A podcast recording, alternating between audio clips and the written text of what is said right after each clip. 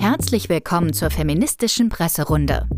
Einmal im Monat treiben wir hier Debatten voran, die uns bewegen und Bewegung brauchen. Wir können auch anders. Mit Mito Sanyal, Ulrike Herrmann, Theresa Bücker, Hadija Haruna Oelker und Prasanna Omen. Ein Format der Heinrich-Böll-Stiftungen. Hallo und herzlich willkommen. Ich begrüße Sie und euch sehr herzlich zu dieser 14. Ausgabe der feministischen Presserunde, die auch dieses Mal voraufgezeichnet wird.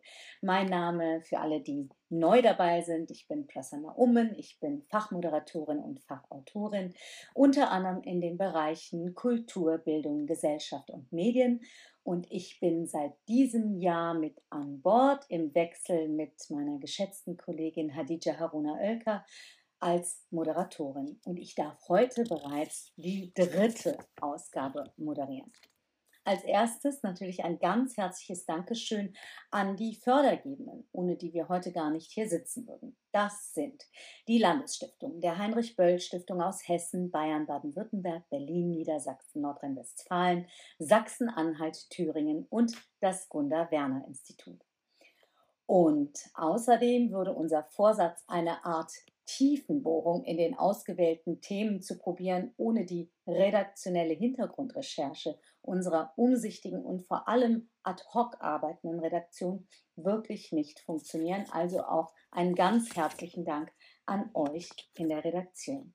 So, und damit sind wir auch schon beim Herzstück unseres Podcasts. Das sind unsere wundervollen drei Gästinnen, die freie Journalistin und Autorin Theresa Bücker, die das Buch Alle Zeit 2022 äh, geschrieben hat. Nominiert war es für den Deutschen Sachbuchpreis und außerdem ist mit dabei die WDR-Journalistin und Kulturwissenschaftlerin Mitu Sanyal, Sie hat einen preisgekrönten Roman Identity in 2021 veröffentlicht. Der ist unter anderem für den Deutschen Buchpreis 2021 nominiert worden. Und dieses Mal ist auch wieder mit dabei nach einem wohlverdienten Urlaub Ulrike Herrmann, die als Wirtschaftskorrespondentin bei der Taz tätig ist. Auch sie hat mehrere Bücher geschrieben, aber ich nenne jetzt eins. Das Ende des Kapitalismus, warum Wachstum und Klimaschutz nicht vereinbar sind und wir in Zukunft leben. Das ist in 2022 ebenfalls rausgekommen. So, wir brauchen Sie heute unbedingt mit Ihrer Expertise für unser Einstiegsthema. Deswegen freue ich mich sehr, dass wir, ist das schon mal als Teaser. Erstmal ein ganz, ganz herzliches Hallo an euch drei. Es ist sehr schön, euch wiederzusehen und mit euch heute zu arbeiten.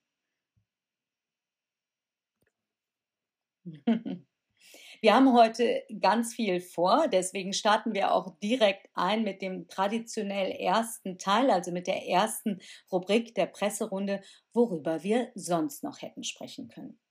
Als Presserunde mit feministischen Perspektiven hätte ein wichtiges Thema heute sein können, dass Bulgarien ein schärferes Gesetz gegen häusliche Gewalt einführt. Grund dafür sind Massenproteste, nachdem ein Fall von schwerer Misshandlung einer 18-Jährigen durch ihren Ex-Freund bekannt geworden ist und das Gericht das zunächst als einfache Körperverletzung eingestuft hat. Es geht aber noch weiter mit den Protesten der Zivilgesellschaft. Passend zum Thema unserer letzten Ausgabe im Juni über Polizeigewalt hätten wir auch über die Krawalle und teils gewaltsamen Proteste in Frankreich sprechen können, die am 27. Juni ausgebrochen sind. Ausgelöst wurde dies durch den tödlichen Schuss eines Polizisten am eben besagten 27. Juni im Pariser Vorort Nanterre. Der Schuss wurde wie auf einem Video dokumentiert, ist aus nächster Nähe auf den 17-jährigen Nahel M., der ohne Führerschein unterwegs gewesen ist, abgegeben. Und dann gibt es noch einen weiteren Schauplatz der zivilen Proteste. Wir hätten natürlich auch über das neue Gesetz und die damit einhergehenden Massenproteste in Israel sprechen können. Israels Parlament hat trotz massivem Widerstand ein Gesetz erlassen, mit dem es mit dem höchsten Gericht nicht künftig nicht mehr möglich ist, eine Entscheidung der Regierung oder einzelner Ministerinnen als unangemessen zu bewerten. Außerdem könnten wir über den Umgang mit den historischen Verbrechen der Sklaverei anhand von zwei Entwicklungen sprechen. Einmal soll in den Schulen des US-Bundesstaats Florida die Sklaverei verharmlost werden, indem die Schülerinnen dort künftig lernen, dass Zwangsarbeiter auch profitiert hätten. Das hat die Regierung von Gouverneur DeSantis festgelegt. Offensichtlich ist dabei natürlich, dass der Anwärter auf die Präsidentschaftskandidatur der Republikaner seine Kampagne damit wieder anheizen will. Zum selben Thema hat sich der niederländische König Willem Alexander am 1. Juli wiederum entschuldigt anlässlich des Gedenktags zur Abschaffung der Sklaverei in den damaligen niederländischen Kolonien. Dafür hat er sich, also da hat er sich einmal für die Beteiligung seines Landes an der Sklaverei und am Sklavenhandel und dafür, dass nichts gegen dieses Verbrechen unternommen worden ist, um Verzeihung gebeten. Weitere Themen heute hätten sein können, dass in Sachsen-Anhalt der erste hauptamtliche AfD-Bürgermeister mit 51,13 Prozent der Stimmen gewählt worden ist oder dass der AfD-Bewerber Robert Sesselmann sich bei der Stichwahl im Kreis Sonneberg in Thüringen als Landrat durchgesetzt hat. Über den Stimmenzuwachs der AfD werden wir heute allerdings sprechen, müssen aber in einem anderen Frame. Und das letzte Thema möchte ich unbedingt aus persönlichen Gründen einmal erwähnen. Wir hätten auch über ein Abkommen sprechen können, das sich in gewisser Weise wiederholt. Ich persönlich würde heute hier nicht sitzen, wenn es nicht schon mal in ähnlicher Form vor knapp 60 Jahren umgesetzt worden wäre, damals aber von anderen Akteurinnen. Um dem akuten Mangel an Pflegekräften in deutschen Kliniken entgegenzuwirken, hat die Bundesagentur für Arbeit nämlich eine Kooperation mit dem südindischen Bundesstaat Kerala, also dem Herkunftsstaat meiner Eltern, geschlossen. Es werden also wieder südindische Krankenschwestern nach Deutschland kommen, wie vor 60 Jahren meine eigene Mutter. Ein wenig werden wir an diesem Thema später noch kratzen. Es wird nämlich um den Fachkräftemangel äh, gehen. So, und jetzt löse ich aber als erstes mal den Teaser von eben auf. Worüber wir heute zuerst sprechen werden, ist die Haushaltsdebatte im Bundestag. Eine ganz kleine Einordnung noch von mir. Wie viel Geld der Bund wofür ausgibt, darüber berät der Haushaltsausschuss des Bundestags im jährlichen Haushaltsverfahren. Und die Debatten im Parlament beginnen eigentlich nach der Sommerpause im September. Hier jetzt eine kleine Bemerkung von mir. Dieses Jahr schien es so, als ob die Debatte nie in der Sommerpause war. Eigentlich wird ja zum Abschluss der Haushaltswoche am 1. Dezember dann über den gesamten Bundeshaushalt im Bundestag entschieden. Und bis dahin werden zahlreiche Änderungen im am 5. Juli verabschiedeten Haushaltsentwurf erwartet die ja auch die im Herbst anstehende neue Steuerschätzung und eine Anpassung der wirtschaftlichen Erwartungen berücksichtigen werden. Ulrike. Du hast dich im Deutschlandfunk Kultur jetzt vor einigen Wochen kritisch gegenüber den Folgen der Schuldenbremse geäußert. Du bist der Ansicht, dass an falschen Stellen gespart wird. Und ich habe jetzt einfach mal direkt zu diesem Entwurf drei grundlegende Fragen an dich. Also, ne, ich weiß, du kannst dir die alle merken, sonst fragst du nochmal. Erstens, warum hält der Finanzminister an der Schuldenbremse rigoros weiterhin fest. Also woher kommt dieser äh, geflügelte Begriff der Fetisch der schwarzen Null eigentlich her? Zweitens, welche zentralen Spareinschnitte stehen im Entwurf? Und drittens, was hat das gerade erfolgte Veto der Familienministerin Lisa Paus zum Wachstumschancengesetz, das Christian Lindner am 17.08. im Bundestag verabschiedet sehen wollte, mit dem jetzigen Haushaltsentwurf zu tun. Also ich wiederhole das gerne gleich nochmal, aber wir fangen mal mit der ersten Frage mit der Schuldenbremse an. Ja, also man muss natürlich sagen, die Schuldenbremse, die sogenannte schwarze Null, ähm, das ist äh, tatsächlich, man könnte sagen, wenn man böse ist, ein Fetisch äh, der FDP. Wenn man das neutral ausdrücken will, dann ist das einer ihrer zentralen Programmpunkte. Und das heißt eben, äh, dass man nicht gar keine Schulden machen darf als Staat, aber wirklich wenig. Also äh, jetzt im Bundeshaushalt sind das ungefähr 16 Milliarden. Also das ist äh, angesichts der gigantischen Wirtschaftsleistung von Deutschland äh, fast nichts. So, und äh, diese Schuldenbremse ist aber 2011 beschlossen worden. Das ist auch äh, Gesetz. Aber äh, die FDP macht daraus nicht nur ein Gesetz, sondern sozusagen einen zentralen Programminhalt. Und äh, man muss auch wissen, wenn man das Wahlprogramm der FDP von 2021 liest, äh, das ist zwar ziemlich lang, da steht aber absolut nichts drin. Das Einzige, was drin steht, ist eben, Schuldenbremse muss eingehalten werden und Steuersenkungen für die Reichen. Das passt natürlich überhaupt nicht zusammen oder anders gesagt, die FDP ist immer bereit, Schulden zu machen, wenn das den Reichen zugutekommt. Äh, aber ansonsten soll die Schuldenbremse gelten. Ähm, ja, das ist Hast so du da mal ein Beispiel für, also wenn das den Reichen zugute kommt? Ja, also zum Beispiel, wenn man jetzt ähm, äh, das Programm liest, äh, dann wollte die FDP äh, den äh, Soli abschaffen, auch für die Spitzenverdiener. Also es ist so, dass der Solidarzuschlag wird nur noch von ähm, ungefähr 5% der Bevölkerung gezahlt. Äh, aber das sind eben dann etwas plakativ gesagt die Millionäre und die sehr gut Verdiener. Äh, und äh, das würde 10 Milliarden kosten, diesen Soli abzuschaffen. Dafür ist aber die FDP. Und wo das dann herkommt, das Geld, ist ihnen auch egal. Hauptsache, der Soli ist weg. Oder im Programm der FDP steht eben auch, dass man dauerhaft die Unternehmenssteuern senken will. Äh, auch äh, dafür äh, gäbe es keine Gegenfinanzierung, das kostet auch Milliarden, aber das ist dann egal. Nicht? Also in dem Moment, wo es um die Reichen geht, ähm, sind die Liberalen äh, nicht mehr irgendwie dringend dabei, Gegenfinanzierung vorzuschlagen. Ja, also, äh, das wäre jetzt dann auch noch erste, einmal ein. Ja. Sorry, darf ich da nochmal äh, nachfragen? Ja, also äh, es gibt aber ja auch auf der anderen Seite, das habe ich auch schon von dir gehört, auch valide Gründe eigentlich dafür, im Moment vorsichtig äh, damit umzugehen, noch mehr Schulden zu machen. Also genau. zum Thema steigende Zinsen, zum Thema Steuerschätzungserwartung, also was ich jetzt eben in der Anmoderation gesagt habe. Also ich frage mal, ne? Ich ja. sage jetzt, behaupte jetzt nicht, dass es valide Gründe sind, sondern würde dich als Expertin fragen. Ja, das stimmt. Also das, da, äh, da äh, sprichst du einen zentralen Punkt an. Also wie gesagt, die FDP hat immer diese Schuldenbremse gewollt, egal äh, wie die Lage war. aber tatsächlich gibt es neuerdings äh, gute Gründe als Staat, sich nicht mehr stark zu verschulden. Ganz einfach, weil wir, darauf werden wir noch kommen, auch diesen enormen Fachkräftemangel haben.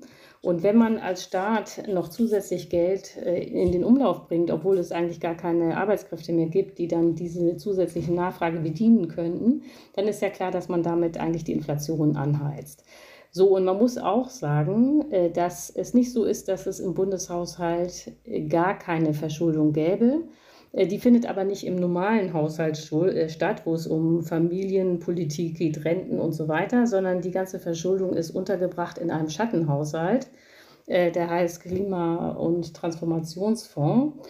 Und ähm, da äh, fließt das Geld rein, das man durch die CO2-Preise ähm, einnimmt. Gleichzeitig ist aber klar, dass die Pläne, die man mit diesem Fonds hat, äh, diese Einnahmen aus der CO2-Preise Bepreisung deutlich übersteigen, weil da sind dann zum, ist zum Beispiel drin äh, 12,5 Milliarden für die Deutsche Bundesbahn, äh, die Subventionen für die Chipfabriken in Dresden und in Magdeburg, äh, die ganze Wärmepumpen. Äh, Offensive wird über diesen Fonds ähm, finanziert und da muss man kein Genie sein, um sofort zu erkennen, dass da dann am Ende Schulden aufgenommen werden, aber nicht über den Bundeshaushalt, sondern über diesen Schattenhaushalt. So und ähm, da ja.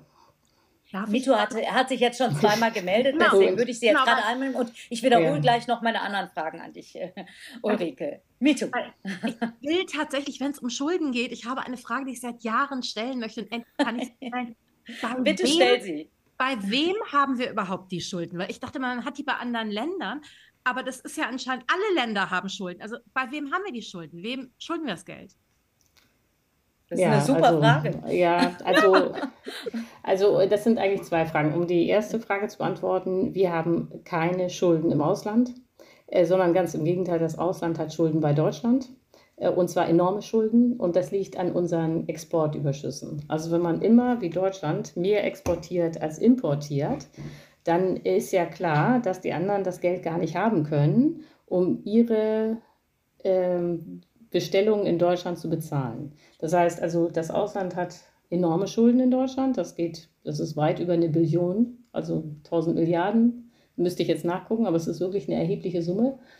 Äh, so, und das heißt, äh, wenn der Staat sich verschuldet, dann hat er äh, Schulden bei den eigenen Bürgern. So, und dann, äh, also bei der, so, theoretisch, so, dann geht ja immer die Debatte los, die ihr ja auch kennt oh, dann ähm, hat ja die nächste Generation, erbt ganz viele Schulden und wie sollen sie das denn jemals zahlen? Aber an dieser äh, Perspektive sind zwei Dinge falsch. Erstens, äh, wenn man Schulden hat, gibt es auch Vermögen. Also Finanzvermögen und Schulden sind zwei Seiten der gleichen Medaille. Das heißt, äh, die nächste Generation erbt nicht nur Schulden, sondern auch Vermögen. Außerdem im Idealfall werden ja mit den Schulden äh, Dinge finanziert, die sinnvoll sind, beispielsweise jetzt Wärmepumpen. Also die, äh, wenn es in die Schulden, staatlichen Schulden in Investitionen fließen, dann ist man dann auch hinterher physisch reicher. Und vor allen Dingen ist es natürlich so, dass die Schulden eines Staates nie zurückgezahlt werden, sondern äh, die Schulden eines Staates äh, werden äh, versenden sich sozusagen. Also wenn man es jetzt nicht übertreibt, ne, ähm, dann wächst ja die Wirtschaft und äh, dann ist das eigentlich auch egal mit den Schulden. Äh, das kann man in Deutschland sehr schön sehen, weil wir vor Corona hatten wir irgendwie eine Schuldenquote von 60 Prozent des Bruttoinlandsproduktes. Das ist praktisch nichts. Ne? Ähm, also da muss man sich jetzt keine Sorgen machen.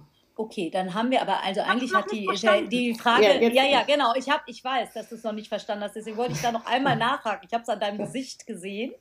Ähm, also für diejenigen, die den Podcast hören, wir sehen uns ja hier im äh, Zoom und da sehen wir auch sehr deutlich die Körpersprache von jedem Einzelnen. Deswegen, also, ähm, ich glaube, Ulrike, es zielt nochmal darauf ab, weil ja eben genau diese Ausgangsfrage war, warum hält Christian Lindner so daran fest? Und gleichzeitig wissen wir nicht ganz genau, wo, wo in welchem Orbit Sind jetzt diese Schulden angesiedelt und warum gibt es diese große Angst davor, sozusagen in ein, das ist ja immer das große Bild, ne? also einen Staatsbankrott darauf zuzusteuern, der man immer mehr Schulden aufnehmen nee, würde. Ja, natürlich, die Deutschen haben, oder jeder hat das Gefühl, äh, ja, ich als Familie, ich darf keine Schulden machen, ich muss meine Schulden zurückzahlen. Ein großes Drama, wenn ich Schulden aufnehme, die ich nicht bedienen kann. Und dann denken alle, ja, der Staat funktioniert eben wie ein Haushalt oder wie eine Familie. Aber so ist es natürlich nicht. Der Staat ist das Gegenüber von der normalen Wirtschaft. Ähm, der Staat äh, äh sozusagen, äh, wie, ob man einem Staat, ob ein Staat sich verschulden kann, ja oder nein, hängt sehr wesentlich von seiner Wirtschaft als Ganzes ab, von dem Vertrauen, das dieser Staat genießt, von ob er Auslandsschulden hat, ja oder nein. Und da ist einfach Deutschland äh, super, super stabil. Wir haben keine Auslandsschulden, wir haben eine funktionierende Wirtschaft, wir haben praktisch gar keine hohen Schulden. Also das ist alles total ungefährlich. Äh, und Deutschland könnte sich auch noch sehr viel stärker verschulden, theoretisch. Wenn wir die das Fachkräfte hört man ja jetzt hätten. dauernd. Ja, genau. Also, das, ja, das Thema nehmen wir später Und das auf. ist äh, tatsächlich ja. neu dass ja. die Fachkräfte fehlen. Also äh, ähm, äh, das wurde aber in der Debatte in Deutschland nie verstanden. Also zum Beispiel äh, die Älteren erinnern sich alle, dass Finanzminister Eichel unter Rot-Grün 2002, 2003, der hat gespart wie bekloppt. Obwohl das damals völlig falsch war, weil es 5 Millionen Arbeitslose gab. Da hätte man sich als Staat mühelos verschulden können, weil man die Arbeitskräfte gehabt hätte, um diese zusätzliche Nachfrage zu bedienen. So, stattdessen hat, er, äh, hat Eichel da äh, Deutschland in den Abgrund gespart. Und wenn man sich fragt, warum Merkel so erfolgreich war und 16 Jahre Kanzlerin geblieben ist, dann war ein wesentlicher Grund, Merkel hat nie gespart. Äh, Merkel ist einfach viel schlauer, als der normale Bürger so denken würde. Und er hat also die, äh, also die zentrale Architektur ihrer Macht, nämlich äh, dafür zu sorgen, dass der Laden läuft, das hat sie äh, klar erkannt, dass auf mhm. gar keinen Fall gespart werden darf. Ich würde so, gerne jetzt, jetzt noch, ne? sind genau. wir in einer neuen Lage, weil eben die Fachkräfte fehlen. Mito, wir können jetzt nicht mehr ganz ins Detail gehen bei der Hausaufgabe, weil wir müssen noch zu unseren Themen. Wissen, ne? Wem schulden wir? Sag mir einmal, sag mir, wem schulden wir das Geld? Von wem haben wir das Geld bekommen? Wo kommt das Nein, Geld? ach so, das ist, wo kommt das Geld her? Das ist die Frage, ja. Das Geld, äh, wenn du Kredite aufnimmst, entsteht aus dem Nichts. Du, ah, äh, okay, diese Idee, okay. dass man erst spart und dann wird der Kredit vergeben, die ist fundamental falsch. Sondern das Geld entsteht, oder, äh, entsteht dadurch, dass man Kredit vergibt und dann wird hinterher gespart. Also äh, für alle Leute, die jetzt Buchhaltung können, vielleicht gibt es ja Zuhörerinnen, die sich dafür wahnsinnig interessieren, äh, Kredite sind eine technisch gesehen eine Bilanzverlängerung. Also man, äh, das muss man sich so vorstellen, wenn ein Kredit vergeben wird, wir sind ja heute in einer Welt äh, des virtuellen Geldes, da wird ja kein Bargeld rumgetragen, sondern das geht ja alles über Konten. Und dann, wenn ein Kredit vergeben wird, macht die Bank das so. Sie bucht eine Summe äh, auf dein Konto und gleichzeitig hast du ja die Verpflichtung, äh, dieses äh, Geld zurückzuzahlen. Das heißt, sie bucht auch eine Forderung und fertig ist die Laube. Es werden einfach zwei, es ist ein, ein doppelter Buchhaltungsvorgang und damit ist das Geld in der Welt. Aber man kann es eben nicht exorbitant. Ich würde gerne an dieser Stelle. Nein, nein, nein, nein, hat noch, wir, jetzt, hat noch eine Frage. Nee, die, muss jetzt dazu. Die, die, muss jetzt noch rein und dann ist dann, also das Gesicht ist immer noch, aber dann müssen wir wirklich weitergehen, sonst reden wir nein, nein, ich, nur ich über auf. die. Ich, ich, ich, du gibst auf. Aber vielleicht nehmen wir es nochmal auf. Ich finde es eigentlich super. Vielleicht müssen wir, brauchen wir mal noch so einen ähm, äh, Podcast ähm, nur zu diesem Finanzwesen, ehrlich gesagt, das mal zu erklären. Nein, aber das, ich das Faszinierende daran ist ja, dass es uns ja. alle angeht, massiv. Ja. Wir hören alle die Informationen. Keiner ja. versteht außer Ulrike. Ähm, wahrscheinlich niemand in der Bundesrepublik außer Ulrike und Angela Merkel verstehen, worum es hier eigentlich geht. Und noch ein paar andere. Ja, aber das ist ja das, ist ja das Gegenteil von Demokratie. Das heißt, mhm. wir, wir, wir operieren mit Größen, von denen wir keine Ahnung haben. Informed Consent ist es nicht.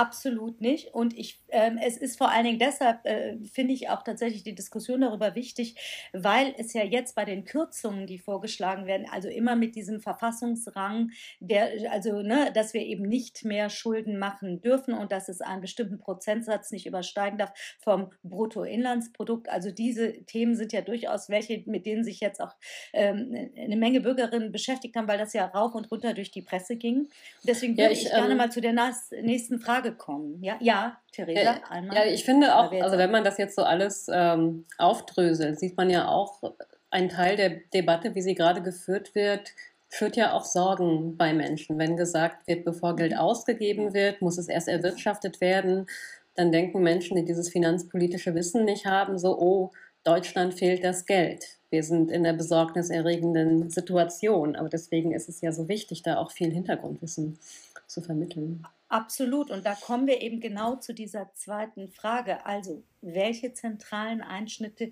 stehen denn jetzt im Entwurf, Ulrike? Bring uns da mal ganz kurz auf Stand. Äh, ja, bevor ich darauf äh, eingehe, noch vielleicht ein Satz äh, oder der wirklich wichtig ist. Also wenn man sagt, okay, wir, der Haushalt sollte jetzt irgendwie tendenziell ausgeglichen sein, weil die Fachkräfte fehlen, dann gibt es ja zwei Möglichkeiten, einen Haushalt auszugleichen. Das eine wäre zu sagen, man erhöht die Steuern für die Reichen.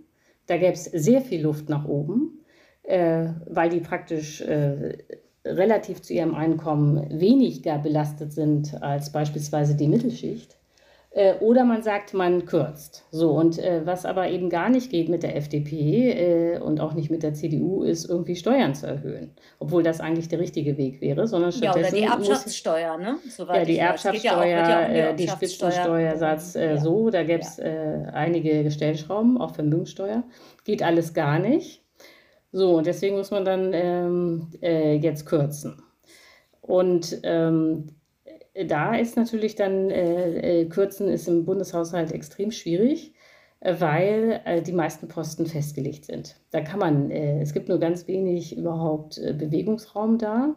Ähm, und das führt dann natürlich zu bizarren ähm, Ergebnissen. Also beispielsweise wird ja faktisch das BAföG um ein Drittel gekürzt. Also jetzt gar nicht äh, bei den einzelnen Studenten, sondern es werden einfach weniger Studenten BAföG bekommen, was natürlich äh, dramatisch ist. Oder was auch äh, passiert ist, ähm, dass ähm, 900 Millionen, die bisher der Bund gezahlt hat, um Jugendliche zu fördern, dass dieser ganze Posten wird jetzt äh, zur Bundesagentur für Arbeit geschoben. So, das klingt ja erstmal harmlos, aber was dahinter steht, ist, dass die Angestellten, also diejenigen, die in die Arbeitslosenversicherung einzahlen, äh, werden, übernehmen jetzt eine gesamtstaatliche Aufgabe.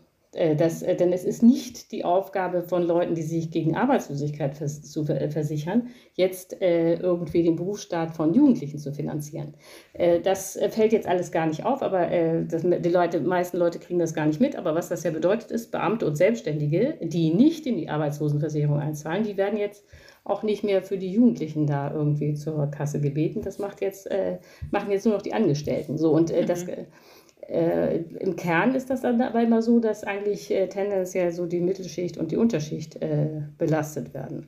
Das Einzige, was natürlich dann äh, total durch die Medien gegangen ist, ist die Kürzung des Elterngeldes für äh, Spitzenverdiener, also für Paare, die brutto so ungefähr 180.000 äh, Euro verdienen. Nee, 300.000, ne? Also bei, von den 300.000 ist es halbiert auf 150.000, oder? Ja, genau. Ja, das ist aber 150.000 ist das zu versteuernde Einkommen. Äh, da du ja aber immer Freibeträge hast, heißt das, dieses, äh, diese Leute haben brutto, also das, was sie auf dem Gehaltszettel sehen, als Paar 180.000 ungefähr. Und dann kriegt man kein Elterngeld mehr. So. Und, das trifft und da springe ich jetzt mal einmal mhm. zu Theresa, weil ich genau, also die dritte Frage spare ich gerade noch, weil das Veto von dieser Pause müssen wir unbedingt auch besprechen, weil das auch unsere Themen heute ähm, auf jeden Fall mit äh, bedient. Theresa, also jetzt geht es äh, genau darum, an der Stelle hat aber jetzt das Bundesfinanzministerium der Besteuer, also der den äh, Abstrichen bei den Reichen zugestimmt und hat gesagt, so, okay, das wird jetzt halbiert. Ne? Also ich, ich vereinfache das jetzt mal. Was ist denn das für, äh, für dich für ein Signal, also aus deiner Sicht für ein Signal, wenn jetzt genau beim Elterngeld auf einmal dieser Kompromiss gemacht wird? Also das ist ein bisschen komplex und äh, da spielen unterschiedliche Dinge zusammen. Man könnte jetzt vordergründig erstmal sagen, an der Gleichstellung und Gleichberechtigung zu sparen, ist kein gutes Signal, weil wir in Sachen gleichberechtigte ähm, Aufteilung von Sorge und Erwerbsarbeit in heterosexuellen Partnerschaften auch nicht besonders weit sind. Das hat Lisa Paus ja auch eingeräumt, dass das in der Spitzenverdienergruppe dann durchaus nochmal zu Rückschlägen führen könnte. Das ist aber ein ganz kleiner Teil der Eltern. Aber, und ähm, da ist es jetzt wieder eine Perspektive von Aufmerksamkeit und wer hat Macht in Diskursen. Das Thema ist so groß geworden und die öffentliche Aufregung war so immens, weil wir da sehen, dass Menschen mit viel Geld, mit einem hohen Status haben eben auch Einfluss auf politische Themen zu reagieren und dann wird ein sehr kleines Thema im Haushalt plötzlich sehr groß, weil was da eingespart wird, an der Stelle des Elterngeldes im Haushalt, äh, Haushalts dadurch, dass die Einkommensgrenze abgesenkt wird, sind 290 Millionen Euro. Insgesamt sind fürs Elterngeld pro Jahr im Haushalt 8 Milliarden vorgesehen. Also das ist ein ganz, ganz kleiner Teil ähm, des Budgets fürs Elterngeld, fürs, ähm, fürs Budget des Familienministeriums auch nochmal. Da wird gar nicht viel eingespart. Ähm, und dafür war dann die Aufmerksamkeit eben so groß und wir hatten eine viel größere Debatte, gerade auch in sozialen Medien, als über die Kindergrundsicherung, wo Absolut. es um, um Armutsbekämpfung von sehr viel mehr Menschen geht, als jetzt von der Elterngeldkappung betroffen sind. Was ich aber auch sagen würde, also da spielen unterschiedliche Dinge mit rein.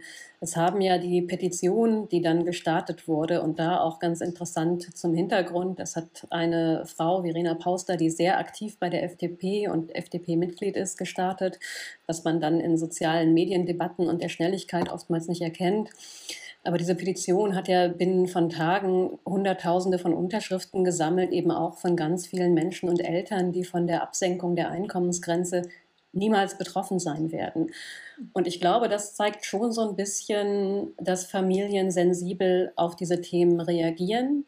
Eben gerade auch durch die Erfahrung der Pandemie gemerkt haben, wir sind nicht gut unterstützt worden. Familienpolitisch passiert eigentlich überhaupt nicht viel. Und dann wird aber gekürzt und da fühlen eben Familien sich mit betroffen, die es nicht betrifft. Und eigentlich mhm. hätte es beim Elterngeld ähm, viel wichtigere Themen noch gegeben, weil das Elterngeld, das ist ja 2007 eingeführt worden. Seitdem sind die Mindest- und Höchstsätze nicht verändert worden. Der Mindestsatz beim Elterngeld, beispielsweise wenn ich als Studierende ein Kind bekomme und gerade kein Einkommen habe, das sind 300 Euro und die sind eben 2023 signifikant weniger wert als bei der Einführung 2007. Genau wie der Höchstsatz, der bei 1800 Euro liegt, der ist eben viel weniger wert und ähm, dass diese Sätze nicht verändert worden sind, das bringt Menschen eben schon in Bedrängnis und erhöht das Risiko von Familienarmut, gerade in dieser sensiblen Phase des ersten Lebensjahres des Kindes, wo ja auch für die meisten Eltern es aussichtslos ist, zumindest für eine Person erwerbstätig zu sein, weil der Anspruch auf den Kita-Platz, der greift ja erst ab eins. Da sind schon nicht genug Kita-Plätze da. Also für ein Kind unter eins einen Kita-Platz zu finden, ähm, grenzt, äh, grenzt wirklich an, äh, an der, also es ist eigentlich unmöglich, mhm. ähm, mhm. solche Kita-Plätze zu finden. Das heißt aber, ich höre jetzt daraus, oder vielleicht ihr auch, ne, dass es auch daran scheitert, eben genau an, mit sich mit diesen Themen zu beschäftigen, weil diese Menschen auch nicht die Lobby und vielleicht auch einfach äh, qua auch der anderen Sorgen, die sie beschäftigen, gar nicht die Energie haben, jetzt solche Kampagnen ja, zu befeuern. Ganz genau. Und da ist es eben sehr komplex, ähm, das auch in, dann journalistisch so auseinander zu fächern, um was es da alles geht. Und man muss da aber auch wirklich Lisa Paus zugutehalten. Also sie hat da ja äh, jetzt auf Umwegen quasi so eine kleine Reichensteuer eingeführt als, als das eine Ressort, was Reiche ähm, stärker zur Kasse bittet. Das ist dann aus einer feministischen Perspektive etwas skurril, weil die Reichen die jetzt weniger Geld zur Verfügung haben werden, sind ausgerechnet die Eltern von Babys. Da kann man natürlich auch schon wieder fragen, so innerhalb der Gruppe der Reichen sollte da zuerst bei jungen Eltern gekürzt werden. Aber ich denke, für die Familien, die ein Jahreseinkommen von 180.000 Euro gemeinsam haben, ist auch das Jahr, in dem dann äh, die ein Elternteil oder auch beide abwechselnd nicht erwerbstätig sind, das ist vorfinanzierbar. Also ich habe unheimlich viele Zuschriften auch bekommen. Die Leute waren wirklich außer sich, weil sie gesagt haben, äh, das stößt uns in den Ruin. Ich hatte Zuschriften, da haben Leute geschrieben, ich muss dann aufs Amt, wo ich dachte, ähm, befasst dich mal mit Menschen, die äh, die Sozialhilfe beziehen und aufs Amt müssen. Du musst da ganz bestimmt nicht hin. Also es war wirklich, aber da hat man gemerkt, wie, wie emotional das ist und auch gleichzeitig finde ich auch nochmal eine interessante Debatte, das ist dann wieder völlig anders, sieht man, wie Menschen sich belasten mit, fix, mit monatlichen Fixkosten, die plötzlich nicht mehr zu stemmen sind, wenn ein Gehalt ausfällt. Und das kann ja auch aus anderen Gründen wegfallen. Also das, äh, das fand ich auch einen faszinierenden Einblick, wie also was Menschen für immense monatliche Kosten ja, haben. das habt ihr ja in der äh, vorletzten Presserunde, glaube ich, auch. Ich weiß nicht mehr, wer es von euch gesagt hat, aber dieses, ähm, in Deutschland sind alle arm, also dieses Grundgefühl, das auch immer wieder abgerufen wird. Ich weiß jetzt gerade nicht, wer es von euch gesagt hat, aber das eben auch, kommt natürlich auch genau durch diese, ähm, ja, äh, wahnsinnigen Fixkosten, die die Leute sich zumuten, äh, zustande. Absolut richtig. Ja, und ich das ähm, gerne, nur noch, ein, nur noch ja. einen Satz, aber das ja. zeigt ja auch, da haben wir ja auch wieder eine Bildungsaufgabe, weil ein Großteil der Menschen offenbar absolut keine Vorstellung davon hat, was Armut heißt und wann, wann genau. Existenznöte beginnen und wie, und wie wenig Menschen eigentlich über diesem äh, also wo der Bundesdurchschnitt also an Verdiensten eigentlich liegt. Ne? Das ist tatsächlich ja auch, das wissen die wenigsten. Ich würde gerne noch diese dritte Frage nehmen, um euch ähm, auch langsam mal in das nächste Thema oder die Brücke zum nächsten Thema zu machen. Und zwar genau dieser, dieser, äh, klar, du hast eben ja nochmal Lisa Paus erwähnt. Lisa Paus macht gerade, also man hat so das Gefühl, sie, sie bekommt gerade eigentlich von allen Seiten, auch in ihrer eigenen Partei, unglaublichen Gegenwind. Ähm, und ähm, es geht natürlich, wie seit Monaten, um die Kindergrundsicherung, aber jetzt gab es ein Veto gegen einen ganz anderen Gesetzesentwurf, ähm, äh, der eigentlich eben am 17. August verabschiedet werden sollte. Und sie hat jetzt ein Veto eingelegt und hat das auch geknüpft, glaube ich, an die Forderung, dass die Kindergrundsicherung, also dieser, dieser Platzhalter von zwei Milliarden Euro für die Kindergrundsicherung, so nicht bestehen bleiben soll. Ulrike, kannst du uns da nochmal ganz kurz Mini-Info geben. Ich weiß nicht, ob ihr das alle mitbekommen habt, aber es ist relativ aktuell ja jetzt gewesen. Und Lisa Paus wird wirklich, wir haben darüber ja auch schon mal in der vorletzten oder vorvorletzten Sendung gesprochen, äh, wirklich auch diffamiert von für, also führenden Ökonomen in der Dis Debatte. Das finde ich ist auch nochmal so ein Part, den wir vielleicht noch anschauen können. Aber Ulrike, vielleicht ja, also ich, man, ja, die, ähm, äh, die Wirtschaft hat natürlich zu leiden, weil ja die Energiekosten so hoch sind, äh, weil äh, die, der Konsum äh, niedrig ist im Augenblick, weil die Leute durch die Inflation natürlich alle das Gefühl haben, oh, die Preise sind so hoch, ich kaufe lieber nichts, ich spare mein Geld. Äh, so, und dann äh, gab es natürlich die, so, äh, die Idee, dass man die Wirtschaft unterstützen muss, ähm, unter anderem durch bessere Abschreibungsmöglichkeiten. Und das ähm, ist jetzt erstmal durch Lisa Paus im Kabinett. Nicht? Das Kabinett tagt ja immer mittwochs äh, erstmal blockiert worden. Aus meiner Sicht äh, kann sie das nicht lange durchhalten, also das ist ganz klar. Äh, dann gab es natürlich auch immer Debatten, ob das jetzt überhaupt äh, erlaubt ist, das alles auch noch zu verknüpfen, wie sie das ja gemacht hat. Aber ich glaube, dass sie ähm, äh, ja auch nicht denkt, dass sie da äh, äh, wochenlang auf der Bremse stehen kann, äh, sondern dass sie einfach nochmal dieses Thema äh, Kindergrundsicherung nach vorne bringen wollte. Also so, so was sie hier erreichen wollte, ist, ähm, und ich glaube, das ist äh, in gewisser Weise äh, hat das funktioniert, zu sagen, wir können ja nicht immer nur die Reichen, sprich die Industrie und sonst wen unterstützen, sondern wir müssen uns auch mal um das Thema Armut kümmern. Äh, der ganz, also was ich äh, wirklich äh, in dieser Debatte, aber da würde mich jetzt auch interessieren, äh, was MeToo und Theresa dazu sagen, was natürlich ein ganz struktureller Nachteil ist, ist, dass ähm, Lisa Paus nicht genau beziffern kann, wie teuer das mit der genau. Grundsicherung jetzt genau. wird. Äh, dafür kann sie ja. nichts. Aber das ist in der äh, Debatte praktisch nicht zu transportieren, warum sie nicht sagen kann, äh, wie teuer das wird. Aber das liegt eben an zwei Stellschrauben. Das eine ist ja, dass bisher sehr viele Leute, die eigentlich Anspruch auf Kindergrundsicherung hätten, das gar nicht beantragen, weil ihnen das so umständlich ist, weil sie gar nicht wissen, dass sie es beantragen könnten und so weiter und so fort.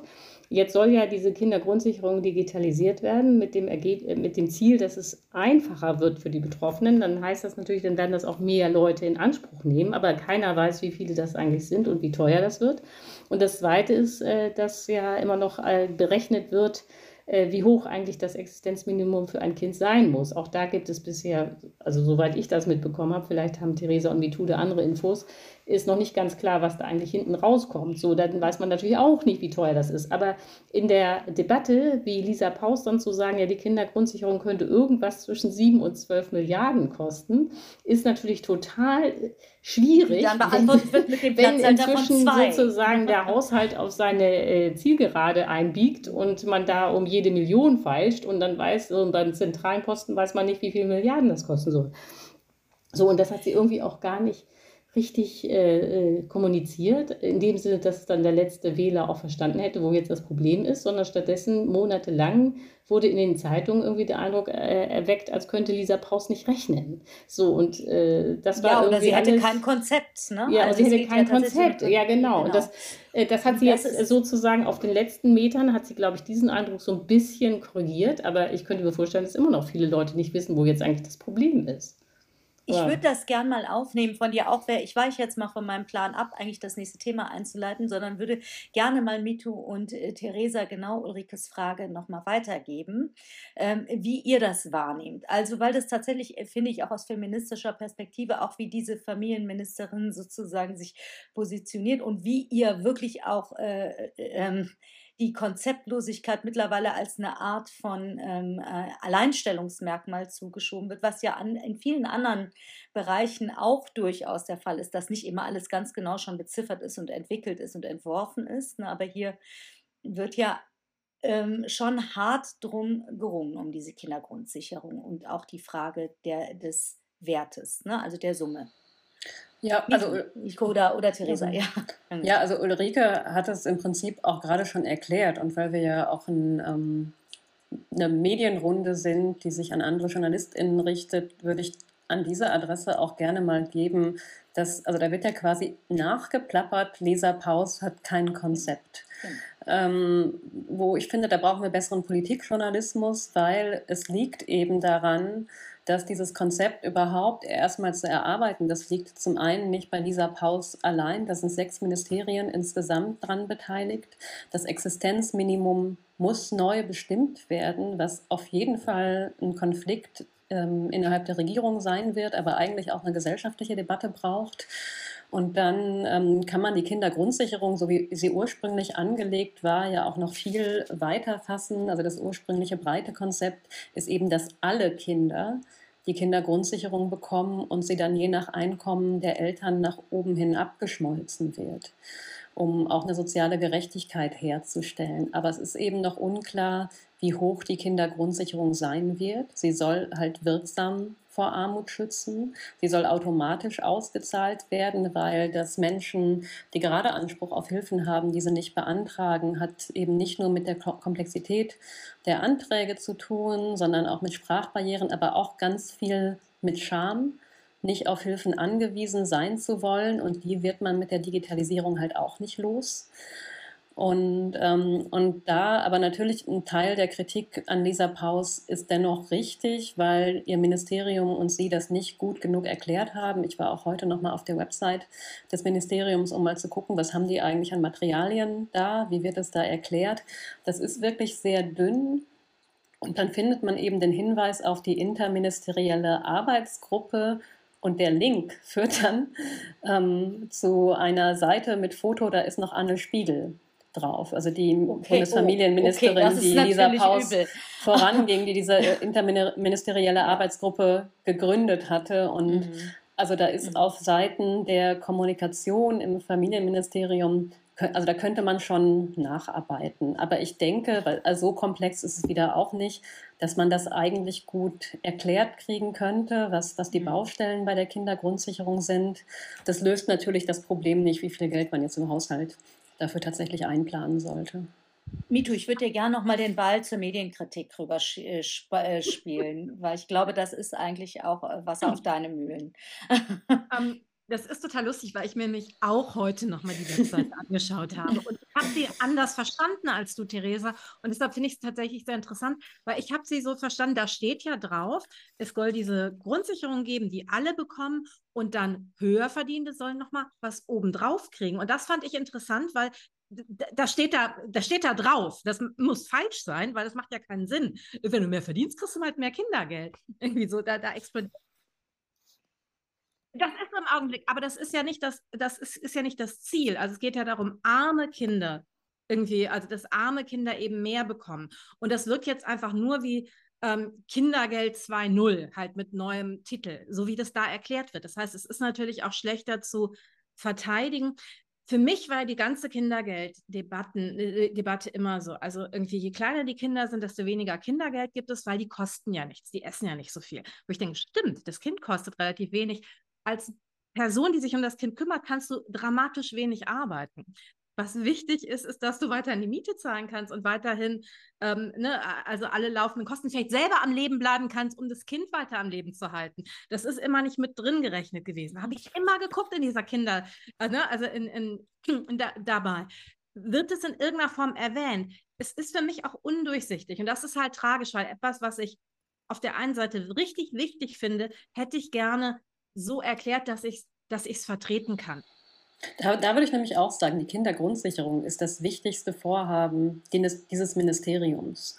Und dass das nicht sofort sichtbar auf dieser Website ist, also mal davon abgesehen, wie wenig BürgerInnen diese Websites besuchen, aber dass es nicht vorne drauf auf der Website ist und wirklich was gibt, was es gut erklärt, um Rückhalt für dieses Thema zu organisieren, ähm, das, das verstehe ich nicht. Auch in der Social-Media-Kommunikation, die ja durchaus wichtig geworden ist für die Politikvermittlung. Ähm, da, da könnte sich das Ministerium von Lisa Paus wirklich besser aufstellen. Ja, also das, was die Eigen-PR anbelangt, das ist noch so ein bisschen, lässt noch ein bisschen zu wünschen übrig. Das ist also auch inhaltlich absolut richtig. Ich äh, gehe jetzt tatsächlich von dem Coup heute, also weil ich empfinde das schon als eine interessante Maßnahme jetzt, dieses, ähm, diesen Gesetzesentwurf zu stoppen und zu sagen, so, ich möchte jetzt erstmal von euch was haben, bevor ich weiter mitgehe. Und das, äh, obwohl Robert Habecks Ministerium eben diesen Entwurf schon mit mit freigegeben hat. Aber wir gehen, können darauf jetzt nicht mehr eingehen, sonst kommen wir zu unseren anderen Themen nicht. Ich würde nämlich gerne noch auf eine weitere Kürzung gucken und steige mal ein mit einem Zitat. Ähm, und zwar aus den Zusicherungen im Koalitionsvertrag. Wir wollen die politische Bildung und die Demokratiebildung entlang der Bildungskette stärken, die Projektmittel der Bundeszentrale für politische Bildung erhöhen und die Unabhängigkeit ihrer Arbeit achten. Das steht in unserem ähm, äh, Koalitionsvertrag. Jetzt sollen aber in diesem neuen Entwurf für die Bundeszentrale für politische Bildung rund ein Fünftel der Mittel fast wegfallen. Also 20 Millionen weniger von ursprünglich fast 100 Millionen. Und das passiert zu einem Zeitpunkt, in dem die rechte AfD in manchen Bundesländern laut aktuellen Umfragen und auch der Sonntagsfrage der letzten dritt- und viertstärkste Kraft und in manchen Ländern sogar die stärkste werden kann. Im Bund wäre sie laut der letzten Sonntagsfrage sogar gerade auf Platz zwei. MeToo.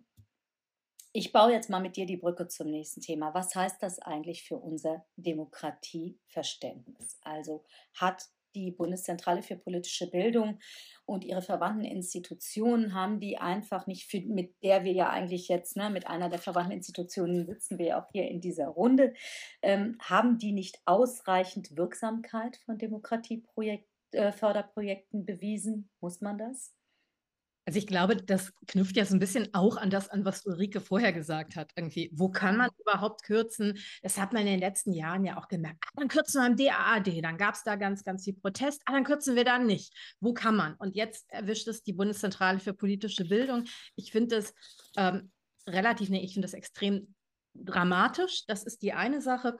Ähm, ich habe tatsächlich, und das ist, äh, das, das ist so ein, so ein, ich weiß nicht, im letzten Jahr oder irgendwie vielleicht in den letzten anderthalb Jahren mit diesen wachsenden Zustimmungen für die AfD. Das ist auf der einen Seite die Hälfte meiner Freunde, Freundinnen mit gepacktem Koffer zu Hause sitzen, wo ich immer denke, ja, kann ich verstehen, würde ich auch gerne machen, aber ich weiß nicht wohin. Ich weiß nicht, wo es besser ist. Das ist das Problem. Ansonsten sofort, ähm, weil ich mir Sorgen mache. Und die andere, also dass, dass ich irgendwie immer, wenn ich dann zu Lesungen oder irgendwo nochmal in einem Taxi sitze, ähm, wenn ich meine größere Familie sehe, wenn ich einkaufen gehe, dass ich mit Leuten wirklich drüber rede und die frage, wie steht ihr dazu? Und was mich erschüttert hat, und das, das wird mehr, ähm, dass ich immer mehr Leute treffe, die vielleicht nicht sagen, ja, hurra, ich wähle die AfD. Das wird man mir jetzt vielleicht nicht direkt ins Gesicht sagen, aus offensichtlichem Grund. Aber mir sagen, ja, es gibt ein ähm, Glaubwürdigkeitsproblem mit der aktuellen Regierung, was auf der einen Seite natürlich daran liegt, dass sie gerade versucht, die AfD von rechts zu überholen. Ne? Also, ah, dann können wir mehr Leute abschieben. Abschiebung jetzt nur noch ohne Ankündigung. Oder irgendwie, ah, Clankriminalität, ähm, können wir jetzt einen Clan mit abschieben? Dann, äh, ihr wisst, Clan ist kein irgendwie ähm, Fachbegriff. Also ihr wisst, es ist nicht eng ähm, juristisch begrenzt. Hallo, hallo, wovon reden wir hier? Das ist die eine Sache. Also da braucht man gar nicht mehr die AfD. Dadurch werden nicht mehr Leute, rechtskonservative Parteien, inklusive irgendwie unserer Regierungsparteien, die ja inzwischen auch eine rechtskonservative Politik an vielen Punkten machen, wählen, sondern nur sagen, ja, hat die AfD doch die ganze Zeit recht gehabt. Das ist äh, so. Und dann können wir die, können wir direkt wählen. Sind ja, können, ist ja irgendwie auch anschlussfähig. Die andere Sache ist aber auch, dass ich ganz viel bei so klassisch linken Leuten ein Abbröckeln merke. Und das sind dann an so Fragen wie Umweltschutz. Also ich habe, ähm, ich kriege Leute mit, die, die mir sagen, sie fühlen sich was die ganzen Umwelt, also ne, wie, wie können wir irgendwie Klimakrise abwenden. Ähm, sie haben das Gefühl, sie werden betrogen. Ich kriege Leute mit, die sich gerade was irgendwie Krieg angeht, sagen, aber es ist eine absolute Umweltkatastrophe. Warum reden wir da nicht drüber? Warum redet die Regierung? Und ich denke, ah, scheiße, da habe ich kein Argument gegen. Und das ist erschütternd. Also ich habe gegen viele Sachen, die mir gesagt werden, keine Argumente. Ähm, ich kriege Leute aus den ehemaligen Friedensbewegungen mit, die, die, die ein Problem damit haben, wie es verhandelt wird. Ähm, ich kriege Leute mit, die äh, aus den, aus den, also aus, aus der Frauengesundheitsbewegung kenne ich eine ganz, ganz nette Frau, die sagt, ja, wir, wir reden nicht genug über, was ist während der Pandemie passiert. Und das sind alles Sachen, wo ich in einzelnen Punkten immer Argumente gegen habe, aber ich bin auf so einem, ähm, ich bin dabei, dass in der Menge es gibt riesige Probleme. Es gibt auch irgendwie Probleme, dass wir eine Regierung haben, die ich ja selber fast nur noch wählen würde, um nicht die AfD zu wählen. Das ist ja kein guter Grund, wählen zu gehen. Also, also irgendwie ähm, positiv mhm. abgeholt werden möchten, möchte, irgendwie, äh, dass ich ein Glaubwürdigkeit, also dass, dass ich mich nicht gut informiert fühle, bei ganz, ganz, ganz vielen Themen, die aber massive Auswirkungen auf mein Leben haben, ähm, was ich demokratisch ein riesiges Problem finde. Das heißt, ähm, ich bin in so einer irgendwie, ja, ja, aber, aber, aber wir wollen ja noch viel Schlimmeres ver verhindern. Und das ist, ja, und.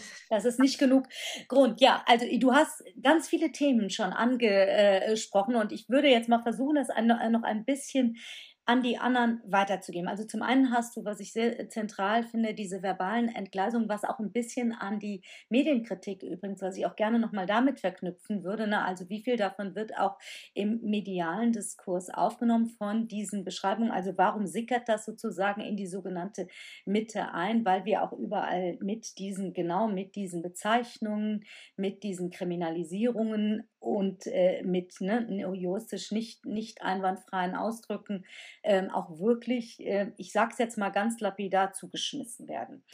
Ähm, Ulrike, diese, die AfD ist ja nicht einfach so passiert, also der Anstieg und die Zustimmung. Ne? Das wird ja manchmal so, wird ja immer noch wie so ein Zufallsprinzip und Überraschungsprinzip behandelt. Das hat ja genau, äh, wie Mito das eigentlich gerade schon gesagt hat, wir, das hat begonnen in der Pandemie.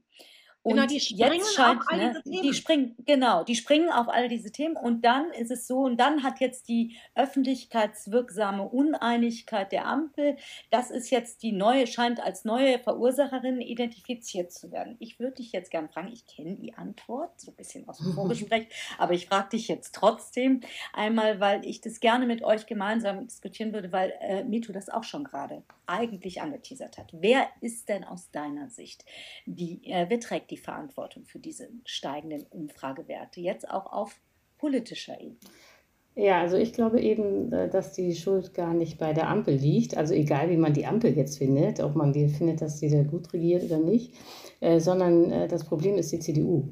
Also eigentlich, wenn jetzt eine Regierung schlecht regiert, ich finde, die Ampel macht ihre Arbeit gut, aber das ist ja heute gar nicht das Thema, wie man die Ampel findet. Aber egal, die, die, viele äh, Deutsche haben das Gefühl, die Ampel ist schlecht, dann müsste ja normalerweise davon die Opposition, äh, sprich die CDU, profitieren. Und jetzt haben wir aber das äh, Phänomen, dass die CDU unter März gar nicht profitiert, sondern stattdessen alle äh, zur AfD gehen. Und das hat man auch in vielen CDU- oder unionsregierten Ländern. Also völlig irre finde ich beispielsweise Bayern.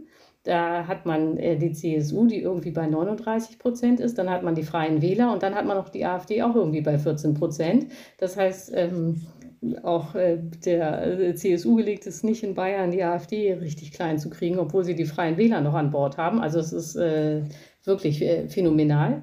Und aus meiner Sicht ist das Problem, dass die CDU ähm, unter Merz tatsächlich gar kein Angebot macht, äh, sondern die CDU unter Merz hat irgendwie genau das gleiche Programm wie die FDP, nämlich Steuersenkungen für die Reichen und Ende der Durchsage. Mehr fällt denen nicht ein und ansonsten machen sie eben äh, platten Populismus gegen äh, Ausländer, gegen äh, Gendersternchen ja. oder so, nicht? Und machen dann auch die Klimapolitik äh, zum Kulturkampf, äh, was äh, platter Populismus ist, so nach dem Motto, die Klimakrise ist eine Erfindung der Grünen.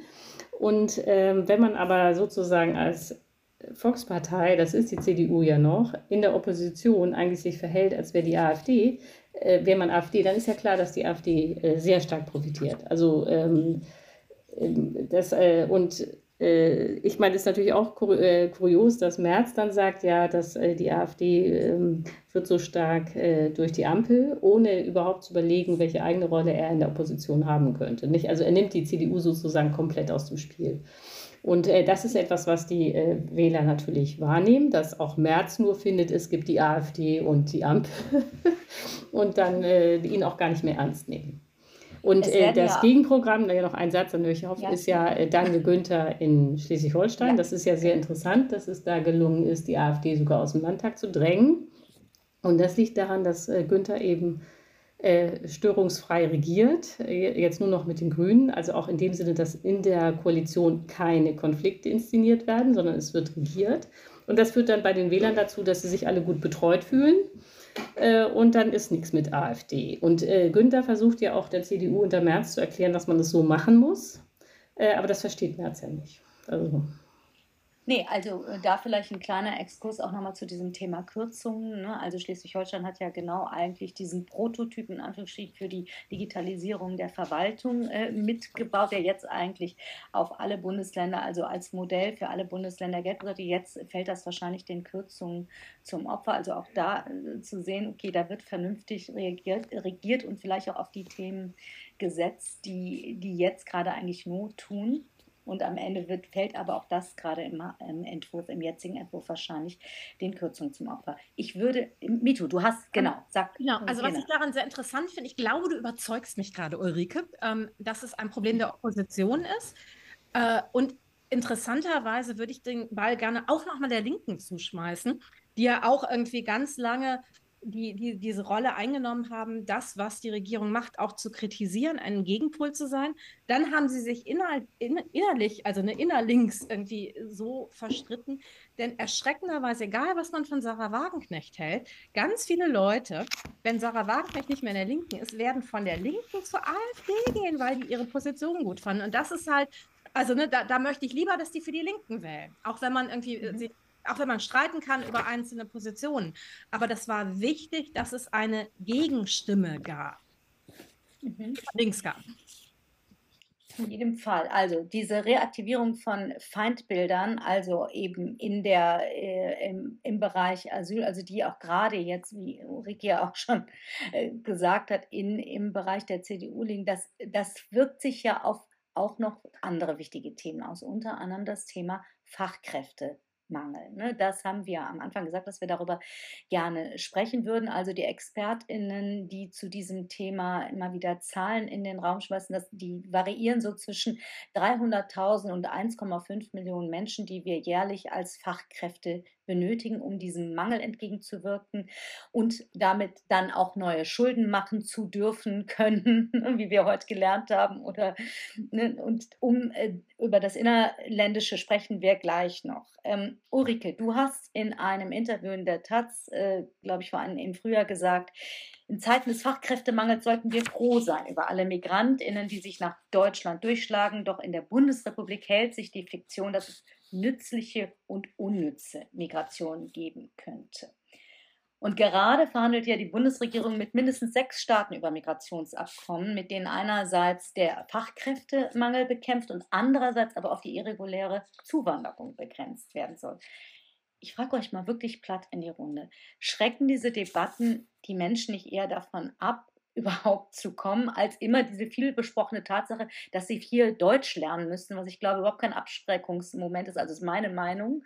Das würde ich gern mal in die Runde geben. Also, weil das auch vor kurzem von ähm, Sachsens Ministerpräsident auch durchaus mal selbstkritisch ähm, äh, ins Spiel gebracht wurde und gesagt, wie sollen die Leute denn hier hinkommen, wenn wir, äh, wenn die AfD erst, also stärkste Kraft in der Landtagswahl zu äh, werden droht.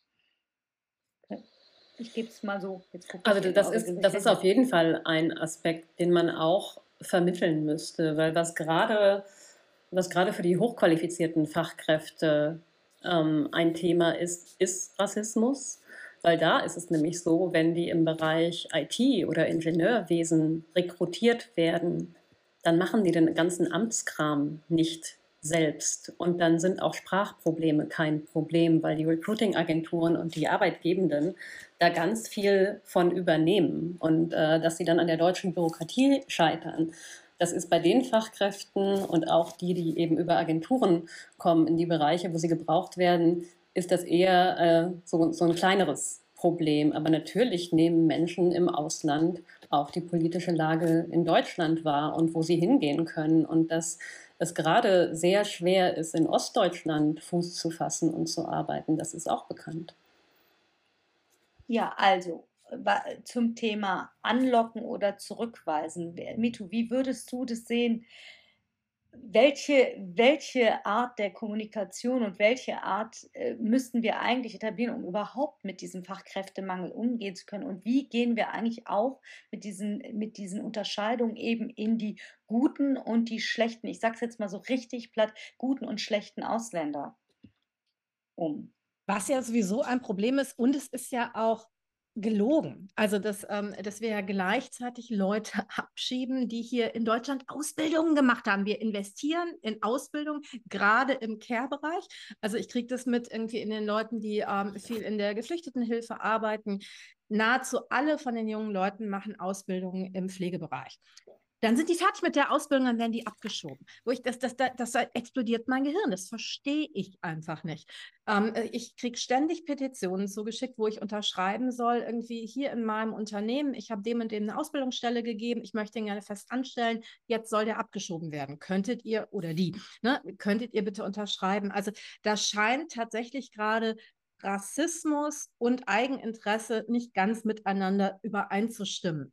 Ähm, und dann zu sagen, ja, nee, aber wir wollen ja nur die Richtigen, die Guten, ähm, das ist so ein bisschen wie, äh, wisst ihr überhaupt, worüber ihr redet? Ich, ich kriege das natürlich mit, ähm, das, das hast du ja wahrscheinlich auch sehr deutlich mitbekommen, wie jetzt gerade in Indien geworben wird. Bitte kommt nach Deutschland, das ist super, es wird total toll für euch werden.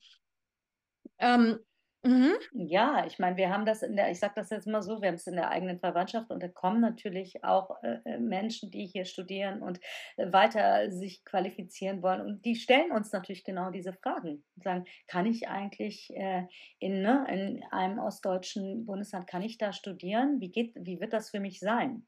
Ich würde euch das gerne auch nochmal fragen. Was, äh, was müsste getan werden? Also damit wir auch, wir machen ja in dieser Runde auch immer eigentlich einen Ausblick auf und geben Empfehlungen ab, was ich immer sehr schön finde aus dieser Runde. Ja, wir wissen es besser als die getan? Regierung. Wir wissen es auf jeden Fall besser. Ulrike. Was müsste naja, also ich meine, es, es, müsste halt äh, klar sein, äh, äh dass äh, man äh, mit dieser Idee, wir fahren nach Malaysia und äh, werben da Krankenschwestern an, äh, dass man da nicht weit kommen wird. Also da waren ja schon äh, diverse Gesundheitsminister unterwegs und man kennt ja die Zahlen und dann kommen da vielleicht nach intensiven äh, Werbeaktionen kommen vielleicht, und das ist dann schon hochgegriffen, 600 äh, Krankenschwestern, aber da über, das ist dann schon die Gesamtsumme, nicht, über mehrere Jahre. Also das kann man einfach vergessen, sondern äh, man muss äh, klar haben, dass die meisten Menschen gerne da bleiben wollen, wo ihre Familie ist, wo ihre Heimat ist und wo sie zu Hause sind. Und äh, der, äh, der Wunsch, da jetzt auf Dauer umzuziehen, ist gering. Das heißt, wenn man jetzt mal ganz zynisch ist, ähm, äh, muss muss man sagen, äh, die Ressource, auf die man hoffen kann, äh, sind die Flüchtlinge. So, und äh, weil die wollen oder müssen ihre Heimat verlassen, weil sie dort aus den verschiedensten Gründen politisch, ökonomisch sonst wie nicht leben können. Die wollen wirklich nach Deutschland. Und dann muss man halt diese Flüchtlinge ausbilden und äh, hier dann anstellen. Und aber diese, aber stattdessen ist es, gibt es so eine instinktive Abwehr, so nach dem Motto, also ich beschreibe das nur in seiner ganzen Abwegigkeit. Wer flüchtet, äh, kommt irgendwie nicht in Frage, weil der flüchtet ja. Nicht? Also es gibt offenbar irgendwie, vielleicht auch in der menschlichen Biologie, ein tiefes Misstrauen gegenüber Flüchtlingen, keine Ahnung, aber diese, das müssen wir auf jeden Fall überwinden, ist natürlich auch objektiv sowieso der totale Unsinn. Und ja, so, aber soweit, das hat MeToo ja schön beschrieben, sind wir nicht, sondern stattdessen werden Flüchtlinge, nur weil sie Flüchtlinge sind, abgeschoben, selbst wenn sie eine Ausbildung haben. Selbst wenn ja. sie eigentlich schon hier. Ja, ja und sie sind schon ja. total integriert, haben Geh schon alles, rein. können die Sprache, nicht? Könnte schön weitergehen? Nein. Hm. Und es ist ja tatsächlich auch, die Haltung ist ja eine unglaublich koloniale. Wir gehen in andere Länder, machen da einen Brain Drain, also alle irgendwie gut ausgebildeten Leute, wo andere Länder dafür bezahlt haben, dass sie ausgebildet worden sind, die kommen dann zu uns, die können, die, ihre eigenen Länder können nicht davon profitieren, worein sie investiert haben. Ich finde es absolut richtig, dass irgendwie Menschen sich entscheiden können, wo wollen sie arbeiten, was wollen sie machen, aber die Haltung ist halt eine klassisch koloniale, plus der Gedanke, Menschen, die flüchten, sind immer arm und dumm. Was auch ja, genau. unglaublich ist. Also du denkst irgendwie, es sind genauso Menschen. Also es, wir, wir müssen eigentlich anfangen, Menschen als Menschen darin zu sehen. Und das machen wir aber nicht. Und da machst du jetzt, ohne irgendwie äh, dieses Moderationsskript zu kennen, schon die nächste Brücke zum allerletzten Thema auf ähm, MeToo, nämlich ähm, was ist eigentlich mit unseren inländischen Lösungen zum Entgegenwirken des Fach Fachkräftemangels? Theresa, ähm, eine Forderung in diesem Kontext ist ja, dass Frauen einfach mehr erwerbstätig sein sollen, also hundertprozentig erwerbstätig sein sollen. Und du sagst ja auch in mehreren Medien und Fachartikeln, ähm, dass das definitiv nicht realistisch ist, dass alle Frauen in Vollzeit arbeiten, um die Renten zu sichern und den Fachkräftemangel zu beenden. Welche Bedeutung haben Erwerbsarbeit und Arbeit eigentlich insgesamt in der gesellschaftlichen Wertigkeit? Das zieht sich ja ein bisschen wie ein roter Faden durch unsere Runden.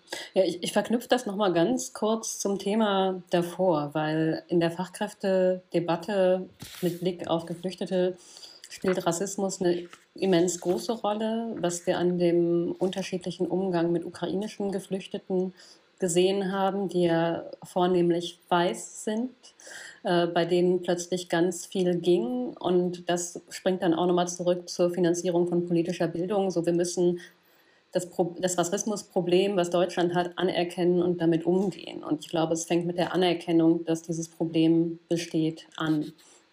Und ähm, bei den äh, ukrainischen Geflüchteten kreuzt sich das dann auch wieder mit der Erwerbsbeteiligung von Frauen. Es sind ja äh, prozentual mehr Frauen aus der Ukraine geflüchtet und dann eben als Alleinerziehende mit ihren Kindern in Deutschland angekommen, zu großen Teilen auch sehr gut ausgebildet und deren Erwerbsbeteiligung wird aktuell auch noch gehemmt durch den schlechten Ausbau von Kinderbetreuung in Deutschland. Also geflüchtete Frauen, nicht nur Ukrainerinnen, werden sehr lange von Sprachkursen, Ausbildungen, Arbeit in ihren Berufen abgehalten, weil die Kinderbetreuung nicht da ist und weil sie mit Care-Arbeit beschäftigt sind und ihre Kinder eben gut zu begleiten. Und das geht Frauen, die schon länger in Deutschland leben oder hier geboren sind, ganz ähnlich. Ich kann jedem empfehlen, ich mache es ja selbst regelmäßig, weil die Zahlen so absurd sind, dass ich sie immer wieder gleich vergesse, nachzuschauen, wie die Erwerbsmuster insbesondere von Frauen und Müttern in Deutschland sind und wie die Erwerbskonstellationen in heterosexuellen Partnerschaften sind. Ähm, ich bereite gerade einen Vortrag für einen Kongress vor, da werde ich das als Frage abfragen, was, äh, was denn angenommen wird, wie viel Prozent der Paare immer noch im Alleinernährermodell organisiert Und sind. Würdest was, was, uns Insight gewähren? Genau, was, was, glaubt ihr, wie viel Prozent der Paare mit Kindern äh, leben im Alleinernährermodell? Das heißt, allein der männliche Partner verdient das Geld? 50 Prozent. Okay, das ist ein bisschen würde, hoch. Ja, ich hätte jetzt auch gedacht, so 40. Naja, es, es liegt darunter, es sind, aber es sind 27, was halt ah, okay schon viel ist, wenn man sich vorstellt, dass rund 30 Prozent der Mütter mit Kindern einfach nicht und teilweise auch wirklich dauerhaft nicht erwerbstätig sind. Und wir haben ja ein anderes Bild von, von unserem Land und auch der Gleichberechtigung, weil da leben ungefähr 30 Prozent der Mütter in Partnerschaften, die haben kein eigenes Einkommen. Nichts. Über viele Jahre. Und ähm, so das mit, mit unserem Anspruch an Emanzipation abzugleichen, ist schon, ist schon bedeutsam und dann leben 45 Prozent der Paare im sogenannten modernisierten Ernährermodell. Das heißt, der männliche Partner hat einen Vollzeitjob, die Frau verdient dazu in unterschiedlichen Teilzeitmodellen. Ähm, doppelte Teilzeit, also gleichberechtigt arbeiten auf einem geringeren Niveau, machen 6 Prozent der Paare. Also dieses sehr moderne Modell ist so gut wie gar nicht verbreitet. Und doppelte Vollzeit sind auch nur 13 Prozent. Also das widerspricht auch so ein bisschen dem, was man immer wieder hört. Man braucht ja heute zwei volle Einkommen. Dieses Einkommensmodell, das findet sich übrigens vor allem in den hohen Einkommensschichten unter AkademikerInnen, die ohnehin sehr viel Geld haben. Das heißt, sie haben dann noch mehr Geld, aber in den geringeren Einkommensgruppen finden wir dieses Modell doppelte Vollzeit sehr viel weniger.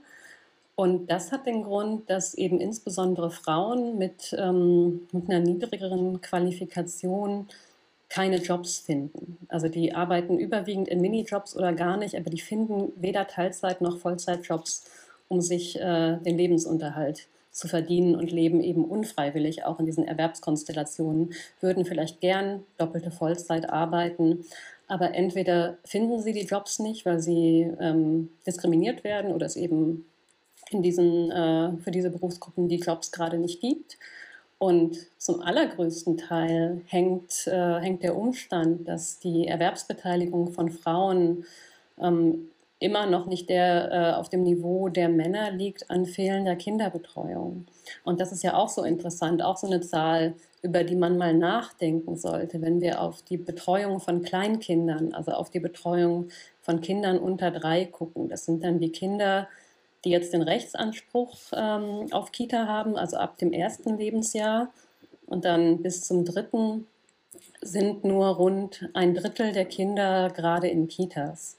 Das heißt, die überwiegende Mehrheit der Kleinkinder wird zu Hause betreut. Und wir haben ja jetzt schon einen großen Kita-Platzmangel von mehreren hunderttausend Plätzen.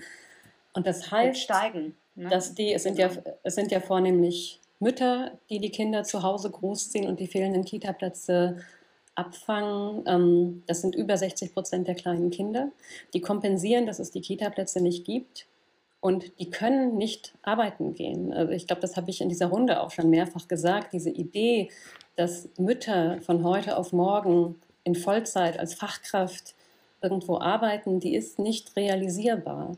Also uns fehlen über 300.000 Kita-Plätze und das sind nur die Mütter, die jetzt überhaupt arbeiten wollen, ähm, weil viele möchten ja auch so drei Jahre ähm, erstmal nicht arbeiten, was ja auch legitim sein kann und auch auf die Bedarfe aber der Kinder ausgerichtet sein angegriffen, muss. Ne? Genau, also aber, aber, sie, aber, die, aber die Mütter, die sich dafür entscheiden, die lösen, also die federn gerade die Care-Krise in Deutschland ab. Das ist auch ein Verdienst, das kann man auch ruhig mal kurz anerkennen. Ähm, und das heißt, ja, du sagst, bringst ja dieses Beispiel öfters, dass denen eigentlich unterstellt wird, sie würden immer nur Kaffee trinken und äh, sich, ja. äh, es sich gut gehen lassen. Auf genau, aber wenn man äh. auf ihre Arbeitszeiten guckt, da gibt mhm. es ja Erhebungen äh, zu, äh, unter anderem Daten vom DIW, da haben Mütter jüngerer Kinder einen äh, Arbeitstag unter der Woche, der bei 14 Stunden liegt. Also wenn man die ganzen Arbeitstätigkeiten rund um Kinder, Einkaufen, Haushalt mit einrechnet, also die sind eigentlich sehr sehr fleißig, muss man sagen. Und das heißt, ähm, also Mütter als Lösung für den Fachkräftemangel zu sehen, ähm, also da wollen einige sicherlich mehr arbeiten. Aber bis wir diese Betreuungskapazitäten, und wir gucken auch in der Debatte ja erstmal nur auf die Kita-Plätze, und das sind schon über 300.000, dann über die Nachmittagsbetreuung in der Grundschule, da noch gar nicht gesprochen. Wir haben auch nicht über die Angehörigenpflege gesprochen. Und wenn man das mal so gedanklich überschlägt, dann kann man sich ausrechnen, ja, wir haben eine immense Reserve an Fachkräften im Land, aber wir haben keine Idee, wie wir keine die Betreuung, Infrastruktur. Genau, genau, also wie wir das ja. überhaupt möglich machen, weil, ähm, und ich finde, das muss man immer wieder wirklich ausformulieren und aussprechen. Wo stelle ich mein anderthalbjähriges Kind ab, wenn ich Vollzeit arbeite und es gibt den Kita-Platz nicht? Bei Christian Lindner auf dem Schoß, ich weiß es nicht. Was mache ich mit meiner, was mache ich mit meinem Vater, ja, der pflegebedürftig auch. ist? Wo gebe ich den ab, wenn es die Heimplätze nicht gibt oder wenn ich vielleicht einen krebskranken Partner habe und ich möchte den wirklich eine Zeit lang selber pflegen, was ja möglich sein sollte in der humanen Gesellschaft, dass ich, wenn ich das möchte, auch länger, längere Zeit selber pflegen kann und dass mir nicht die ganze Zeit ge gesagt wird, du fehlst aber als Fachkraft. Mhm. Und, und, also, und, das, und das bilden wir einfach in der Debatte nicht ab, dass, ähm, dass Mütter nicht äh, sagen können, yo, ich arbeite ab morgen wieder 40 Stunden, danke für das Angebot, sondern dass es ein bisschen komplizierter ist. Aber ich finde, das, mhm. das super tolle Stichwort war, wo stelle ich den ab? Weil es ist nämlich die, der nächste, das nächste Problem, dass wenn es dann, ne, also es gibt ja dann, also gerade mit der Nachmittagsbetreuung plötzlich irgendwie musste Schule Ganztag sein. Also äh, mit Nachmittagsbetreuung, gerade Grundschulen und so weiter. Und es gab kein Konzept oder äh, kein Konzept, das ich erkennen konnte, wie dieser Nachmittagsganztag dann gestaltet werden soll, so dass es eben nicht ausschließlich Kinderparkplatz ist. Und das ist ja das nächste, was dann an den Müttern hängt. Also, dass, dass ich dann Kinder äh, hatte, die total fertig waren, dass sie den ganzen Tag eigentlich nicht mehr in der Lage waren, am nächsten Tag zur Schule zu gehen, weil es war, es war wirklich ähm, äh, es war eben nicht da, da, da sind sie dann nett, da können sie nett spielen oder sie werden in irgendeiner Form, es, es gibt irgendein pädagogisches Konzept, sondern da sind dann irgendwelche netten Leute eingestellt worden, die komplett überfordert damit waren.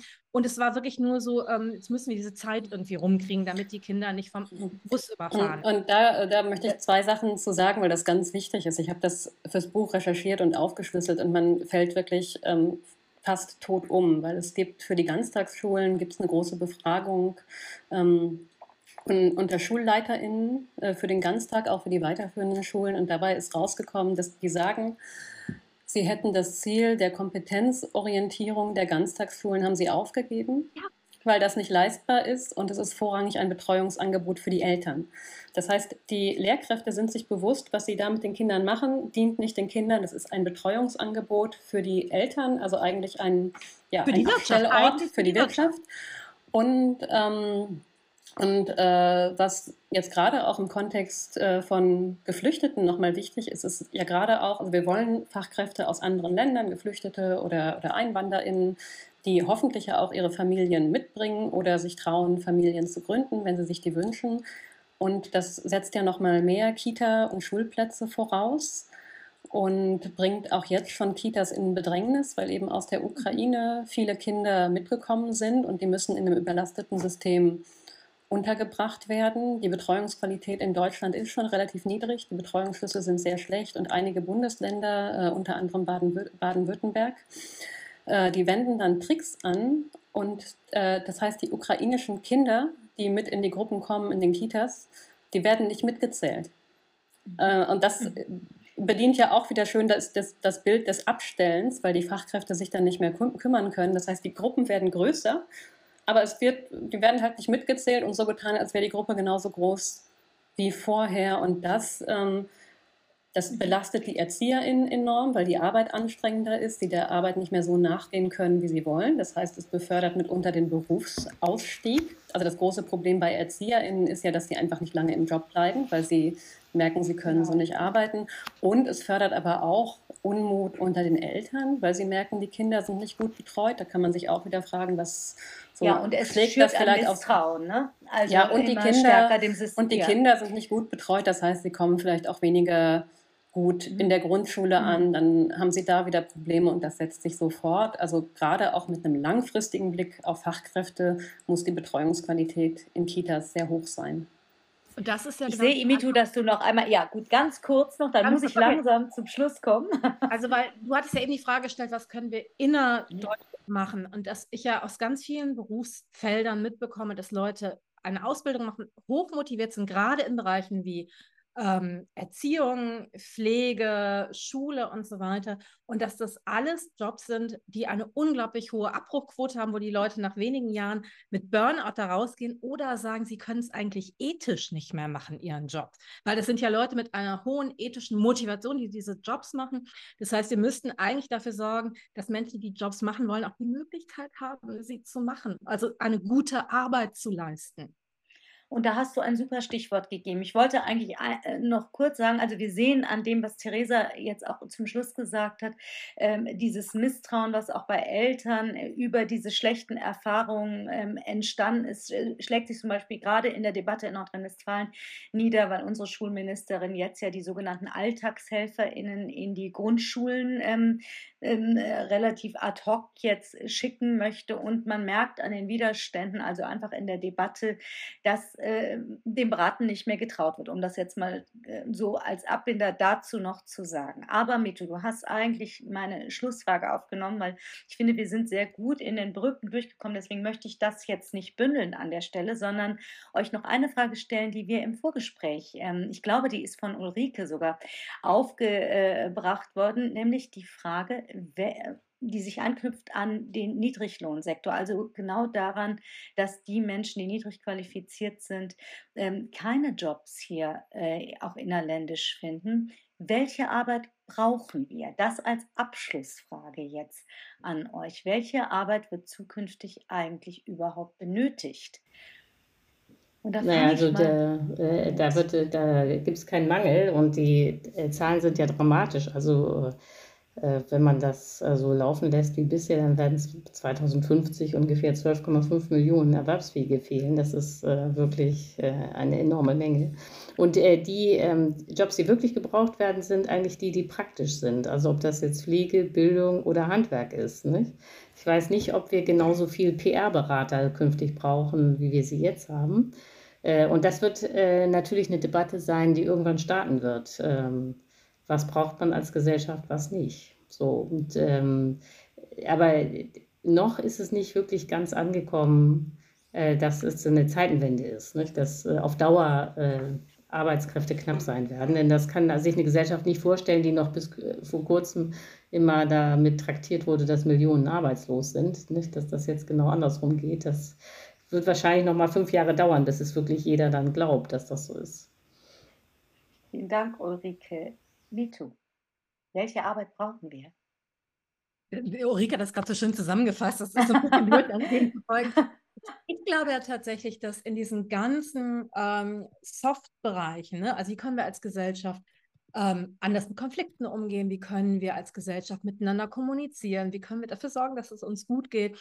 Also wir haben ja ähm, ein, ein riesiges Maß an irgendwie steigenden psychischen Problemen, gerade bei Kindern, ähm, steigenden Angststörungen, steigenden, also das, das alles irgendwie, damit müssen wir umgehen, da wird es einen Bedarf geben und dieser Bedarf wird sich schwerpunktmäßig an Menschen nicht an KI richten. Ähm, dann ist aber natürlich die Frage, wie wirtschaftlich ist das? Also ne, ist das etwas, wo man sagt, oh ja, prima, daran wollen wir investieren, ähm, weil irgendwie das ist ja auch das, was ich immer von Ulrike lerne. Ich dachte immer, mehr arbeiten, mehr Verdienst, also können Menschen mehr ausgeben, super irgendwie, also wachsen wir. Und Ulrike erklärt mir, in welchen Bereichen ähm, es eben nicht ein, ein, ein Wachstum ist, sondern es eigentlich nur unser Konsum ist. Das sind all die Bereiche, die ich total wichtig finde. Und irgendwie müssen wir da, da die Definition von Konsum. Naja, und die Jobs, von denen Ulrike gerade gesprochen hat, die sind ja eigentlich dafür da, den Konsum anzugucken. Nein, ich meine, da, gibt, da, ne? wenn man jetzt ja. die, in die psychische Gesundheit von Kindern investiert, dann ist das eine Investition, aber das führt nicht zu Wachstum. Ne? Ja, genau, das ist das, was du mir immer erklärst. Also irgendwann müssen wir nochmal einen Schwerpunkt an, dazu machen, weil ja. wir müssen rausfinden, wie können wir das verändern. Das darf wie nicht wir sein. Ja, und damit gehe ich auch zu Theresa noch für die Schlussfrage und die stelle ich dir ein bisschen anders. Also wie, das ist ja auch eine Frage, wie ich vorhin gesagt habe, die man, die sich wie ein roter Faden durchzieht. Also wie können wir eigentlich die Arbeit, diese Sorgearbeit aufwerten, auch in der öffentlichen Debatte zukünftig? Wie kann man da vielleicht eine gute PR hinkriegen, die auch notwendig ist und auch Sinn macht? Ähm, aber wenn ich das wüsste, wie man die aufwertet, also das, ja. ähm, das ist. Du darfst träumen in, der, in, der, in dem Schluss. Naja, also ich meine, da, ähm, da kann man unter anderem den Ball auch an die Gewerkschaften zurückspielen, weil Gewerkschaften verstehen sich zwar auch durchaus als emanzipatorisch und ich finde, wir brauchen stärkere Tarifbindungen und wieder ähm, stärkere Gewerkschaften, aber da gibt es auch Strukturen von Sexismus, die eine, zu einer systematischen Abwertung von, von Sorge- oder frauendominierten Berufen finden, wo, wenn es dann um, äh, um Geld ganz konkret geht, die eher männlich dominierten Berufe nicht bereit sind, Zugeständnisse zu machen, damit die Sorgeberufe aufgewertet werden können. Also das, da könnte man unter anderem auch ansetzen, dass eben auch Geld umverteilt werden muss an der Stelle, wenn wir das gesellschaftlich wollen. Das Thema hatten wir auch öfter schon mal in dieser Runde, wo wir dann fragen müssen, sind uns mehr Steuern denn das wert, dass wir ein gutes Pflegesystem und gute Kitas haben wollen? Also müssen wir da Gelder umverteilen oder auch bereit sein, mehr zu zahlen? Das ist eine ganz wichtige Frage, die wir uns stellen müssen. Und dann ähm, ist es so, dass ja gerade die, die Sorgeberufe wie Erzieherin ähm, oder auch Alten- und Krankenpflege, die sind sehr, sehr fordernd. Da, da fordern ähm, Menschen, die sich organisiert haben in diesen Berufen ja schon länger eine Absenkung der Wochenarbeitszeit. Ganz viele arbeiten aus Selbstschutz Teilzeit, gerade in der Pflege dieser oder auch ähm, von Lehrkräften höre ich das unheimlich oft, die sagen, ich kann nicht 40 Stunden als Lehrkraft arbeiten, weil dann habe ich in der Realität 70 Stunden. Also die arbeiten Teilzeit aus Selbstschutz. Und ob wir da mal hinkommen, ähm, ein bisschen mehr Chaos oder ähm, bunte Biografien zu vertragen. Und ich, also ich glaube, da ist die SPD ja auch immer noch nicht an dem Punkt, oder man merkt das ja auch als Selbstständige an vielen Stellen, dass man eigentlich so nicht vorgesehen ist und äh, politisch eigentlich ähm, sich alle wünschen, dass man ähm, im, im Angestellten-System arbeitet und da auch möglichst lange bleibt. Und ich erlebe sehr, sehr viele Beispiele von Leuten, die sich beruflich auf ähm, zwei oder mehrere Beine aufstellen, was ich sehr inspirierend finde. In der Brand 1 war neulich ein Artikel, das fand ich sehr interessant. Ich glaube, der Mann war Theologieprofessor. Mhm arbeitete Teilzeit aber auch noch in der Altenpflege, weil er sagte, er will das, was er theoretisch mhm. vertritt, muss er praktisch anwenden, ähm, um, um mit sich im Reinen zu sein. Das fand ich sehr spannend. Oder mich hat beim RBB neulich eine, eine Maskenbildnerin geschminkt, die auch eigentlich Pflegerin war auf einer Diabetesstation und sagt, nee, sie kann das nur in Teilzeit machen und ist äh, nebenher noch selbstständige Maskenbildnerin. Und das fand ich auch unglaublich spannend, diese Kombination. Also, und dafür hm. auch Raum zu schaffen, um eben anzuerkennen, manche Berufe, die sind in dem, was wir uns unter Vollzeit vorstellen, sind die nicht zu leisten und das auch eher mhm. zu ermöglichen und auch mitzutragen und nicht mit Skepsis zu betrachten. Vielleicht kriegen wir dann eben auch so Menschen in die Berufszweige, wo mehr Arbeitskräfte benötigt werden, dass gesagt wird, du musst nicht nur das machen, sondern du kannst dich vielseitiger aufstellen. Vielen herzlichen Dank, Theresa. Ich nehme auch übrigens nochmal das, was du am Anfang des äh, Schlussstatements gesagt hast, nochmal auf, also das Thema mit der Abwertung. Ich würde das gerne jetzt auch nochmal äh, hier zum Schluss sagen, also das als Appell tatsächlich aus unserer Runde heraus, eben auch gerade wie mit der Familienministerin immer wieder von männlichen Einschätzungen tatsächlich umgegangen wird. Ich habe heute Morgen eben noch gehört, sie sei anscheinend beleidigt, was eine klare Abwertung einer ähm, Bundespolitikerin ist. Und ich finde auch an der Stelle mal für eine andere Tonalität in unserer Runde zu werben, wäre auch vielleicht mal wichtig. Ganz herzlichen Dank an euch. Ich fand dieses Gespräch hat mich zumindest ähm, sehr begeistert. Ich danke euch für eure Expertise, eure Ideen und Visionen, Empfehlungen und ich danke natürlich unseren treu folgenden oder vielleicht auch den neuen ZuschauerInnen, Zuschauer, äh, ZuhörerInnen und freue mich jetzt schon auf mein nächstes Mal im November. Wir machen im September statt im August eine Sommerpause und am 30. Oktober kehrt dann Hadija Haruna Oelker mit der nächsten Ausgabe zurück. Jetzt wünsche ich erstmal allen einen schönen Rest Montag und eine gute Woche. Herzlichen Dank. Ja, danke. Tschüss. Tschüss.